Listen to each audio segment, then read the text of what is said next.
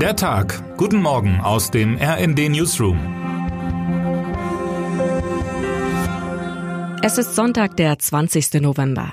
Gestern schockierte uns die Nachricht, dass es an den WM-Stadien in Katar keinen Alkohol geben wird. Nun kommt es für unseren Klimagipfelreporter Steven Geier ähnlich schlimm. Die Versorgung mit Essen und Kaffee ist eingestellt, meldete er aus Sharm el-Sheikh. Denn eigentlich sollte der Klimagipfel COP27 da längst vorbei sein. Zu allem Überfluss fiel der wichtige US-Vertreter John Kerry wegen eines positiven Corona-Tests aus. Erst in der Nacht gab es nach anderthalb Tagen Verlängerung, Kaffeeentzug und einem beinahe Scheitern ein beschlossenes Abschlussdokument. Es sieht einen Kohleausstieg, Finanzhilfen für gefährdete Staaten und ein Festhalten am 1,5 Grad Ziel vor. Nicht enthalten ist der Abschied von Öl und Gas. China sah sich nach den Worten seines Klimaunterhändlers Xie Shenhua nicht in der Verantwortung, in einen Geldtopf für Klimaschäden einzuzahlen.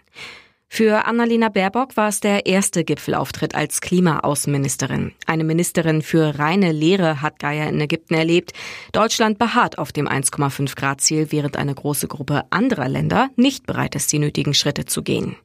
Geier hat eine äußerst professionelle deutsche Top-Diplomatin erlebt. Baerbock habe ihren Koffer gar nicht erst für einen pünktlichen Konferenzabschluss gepackt, erfuhr er, und schlechten Kaffee seien sie und ihre Delegation auch gewohnt. Relativ früh seine Koffer packen dürfte die katarische Nationalelf. Sportlich ist eher wenig zu erwarten von dem recht unbekannten Team, auch wenn heute ab 17 Uhr ein machbarer Gegner zum Eröffnungsspiel der Wüsten-WM wartet. Gar nichts Gutes ist mehr von Gianni Infantino zu erwarten. Gestern leistete sich der FIFA-Alleinherrscher eine denkwürdige Pressekonferenz. Kritik an Katar nannte er scheinheilig. Weil er früher wegen seiner Haarfarbe gehänselt wurde, glaubt er, das Schicksal von homosexuellen und diskriminierten Gastarbeitern nachvollziehen zu können. Er wollte jegliche Kritik an der WM als scheinheilig, hochmütig und rassistisch gegenüber dem Gastgeberland darstellen und ihr damit die Berechtigung entziehen, kommentiert RND-Sportredakteur Hendrik Buchheister Infantinos Ausfälle. Diese Taktik dürfte nicht aufgehen. Termine des Tages. US-Präsident Joe Biden wird 80 Jahre alt. Und 13 Uhr Staatsbegräbnis für das zweite Opfer des Raketeneinschlags im polnischen Dorf Przewodów. Wer heute wichtig wird. Beim letzten Rennen der Saison in Abu Dhabi feiert Sebastian Vettel seinen Abschied aus der Formel 1. Start ist um 14 Uhr.